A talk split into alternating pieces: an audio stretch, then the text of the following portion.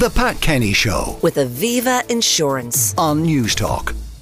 Now, as you know, there have been some objections to R T broadcasting four hours of live coronation coverage on Saturday. But the last time there was a British coronation seventy years ago, in June of nineteen fifty-three, T V was in its infancy, so the only action people here might have seen of it was subsequently in the cinema newsreels, although they could try to tune into a crackly B B C radio signal to get live commentary. Well, now we are going to cast our minds back to nineteen fifty-three, when Elizabeth first ascended the throne, taking place during the post-war period, and just four years after Ireland became a republic. How was the coronation received in this country? Simon Tierney has been busy exploring the archives, and he joins me now. Simon, good morning. Good morning, Pat. Now, both President Michael D Higgins and Michelle O'Neill will be in attendance in London on Saturday. How different were things seventy years ago? It's just hard to articulate quite how different it was um, seventy years ago, Pat. While celebratory events weren't, they weren't officially banned, of course, but any overt acknowledgement was seen as unacceptable, to say the least, and any meaningful or real engagement with the festivities was made as difficult as possible. And this was challenging for the many Protestant communities around the country, of course. Now, in order to better understand the thinking of the time, uh, can you give us a sense of what Ireland was like in nineteen fifty-three? Okay, well, let me start off. I found a very amusing article in the Irish Independent during my research uh, from around the time of the coronation, and it really sums up what was happening here at the time, I think. An Tóstal had just kicked off. Now, this was a series of major festivals across the country. I think they were the brainchild of Seán Lemass, if I'm not mistaken, and they were designed to celebrate the Irish way of life. And in preparation for these festivities, towns and cities around the country had been spruced up, shops had been painted, everything. And the Indo article alludes to the bafflement that this caused a couple of English tourists in Dublin city centre. And if I can quote, Pat, it says, "The English tourist and his wife stand on the pavement on O'Connell Street. They look at the lights, the flowers, the newly decorated buildings. The husband, obviously impressed, turns to his wife and says, 'Funny, isn't it, that the Irish coronation decorations are up before ours?'" Now, so that's where we're at with this. In this clip, we'll hear how An Tóstal and other events indeed expressed, I suppose, a very different cultural context to the Britain of nineteen fifty-three.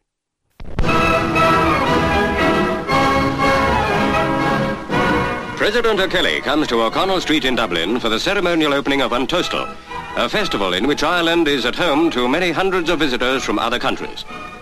Speaking of An Tóstal, the President expresses the wish that it'll be an occasion of family reunion as well of national celebration. Saint Patrick's Day in Drumshanbo, County Leitrim, brings out all the local lads and lassies in a happy, colourful procession to Tinker's Crossroads. If you haven't got a cart, just use Shanksy's pony. The main thing is to get to the Cayley and dance. Many of the girls are in traditional costume at the crossroads as they swing into the dance, so look out for the famous Connemara red petticoat. President O'Kelly greets the England fifteen who are in Dublin to do battle with Ireland. Now the President is introduced to the Irishmen who, experts forecast, should win today on their recent form. The Irish team in dark shirts kick off and the game is on. Both England and Ireland are undefeated this season, so it promises to be a battle of the giants. five hundred unemployed march through the streets of Dublin, the flag of the Dublin Citizens' Army at their head. In the past two years, the total of unemployed in Ireland has more than doubled. Until today, sixty thousand are out of work. At O'Connell Bridge, the demonstrators sit down with one accord, halting all traffic for half an hour. An Tóstal has gone straight to the heads of many Dubliners.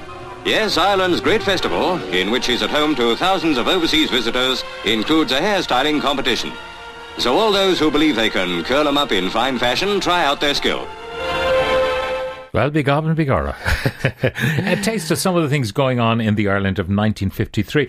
In terms, though, of official Ireland and its response to the coronation, did uh, did we send anyone to London for the big day?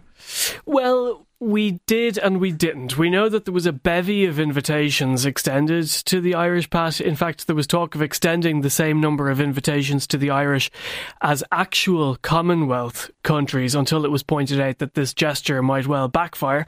And in the end, the De Valera government declined and sent no one except the Irish ambassador to London, the great Irish diplomat Freddie Boland. Now, do you think there was a difference uh, between the way our government officially handled things and the attitude of ordinary people on the ground? Yeah, I think this is an important difference, uh, Pat. We sometimes forget that there were far more Protestants in Ireland in the nineteen fifties than there are now. Protestant schools would have sung God Save the King every morning before Elizabeth ascended to the throne, of course. And even apart from this community, there was an appetite for being witness to the coronation from very many different viewpoints, as I'm sure there will be this Saturday. So I discussed these things with Kevin Myers to get his feelings. The response of official Ireland to the coronation in nineteen fifty-three was that it didn't exist. It was a, an event of no importance. Uh, the Irish Independent and the Irish press simply disregarded it. The Irish Times did not disregard it. The Irish Times Uh, behaved very much in the unionist tradition. It it, um, it was respectful and and uh, more than respectful towards the new Queen. And it is the the, the difference, the gulf between official Ireland and unofficial Ireland for nineteen fifty-three, which is really interesting, because most people do seem to have been very interested in the coronation. R T E, sorry, Radio Éireann uh, didn't. Um, carry anything about uh, the coronation, but B B C did, and the streets of Dublin were apparently deserted on the coronation day because people were tuning in to the B B C. Now, the, the a lad called Peter O'Brien, forty years of age, on the eve of the coronation uh, on O'Connell Street, cried out, um, "God save the Queen," and he was arrested and taken to Store Street and uh, accused of using insulting and abusive language.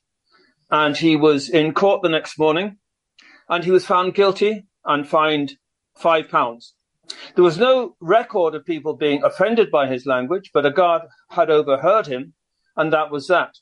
A fiver in those days was a lot of money, a significant fine. Now, Kevin mentioned how people were trying to access information about the coronation through radio and the newspapers. What about the, the picture houses, the cinemas that were dotted all over the country? Yeah, this is where things get interesting, Pat. I suppose at that time, people would visit cinemas not just to see films, of course, but to see the newsreels as well, which would often be shown before a feature film.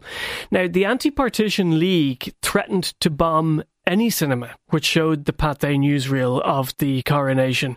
But again, this didn't stop people getting uh, access to the festivities. It really goes to the heart of the enduring curiosity that people have, I suppose, for the British royal family still to this day. And many Protestant church groups around the country held private screenings of the official coronation film. So there was an official coronation film. This was the one that was narrated by Laurence Olivier. Exactly. And it was called A Queen Is Born, and it was It's an extraordinary story in itself. It was edited frantically on the day of the coronation and was shipped all over the world um, later that afternoon. And you'll notice in the next clip Olivier's mention of Northern Ireland in this official film. And this was especially upsetting, I suppose, for the Fianna Fáil government of the day, De Valera and the rest. And they were obviously very against partition, that the new Queen was taking the title of the Queen of the United Kingdom of Great Britain and Northern Ireland. This blessed plot, this earth, this realm, this England.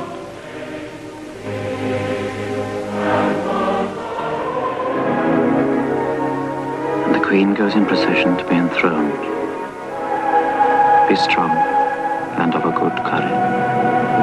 Stand firm and hold fast from henceforth the seat and state of royal and imperial dignity, which is this day delivered unto you, in the name and by the authority of Almighty God. Madam, is your Majesty willing to take the oath? I am willing.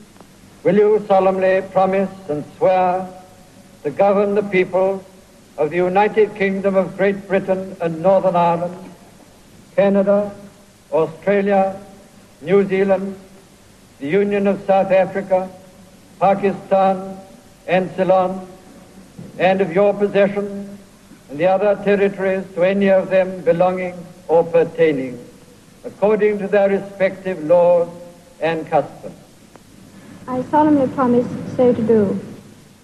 And it was the mention there of Northern Ireland uh, during the coronation of Elizabeth, uh, Queen Elizabeth the Second in nineteen fifty-three. Not many people had a television set in mid-century Ireland.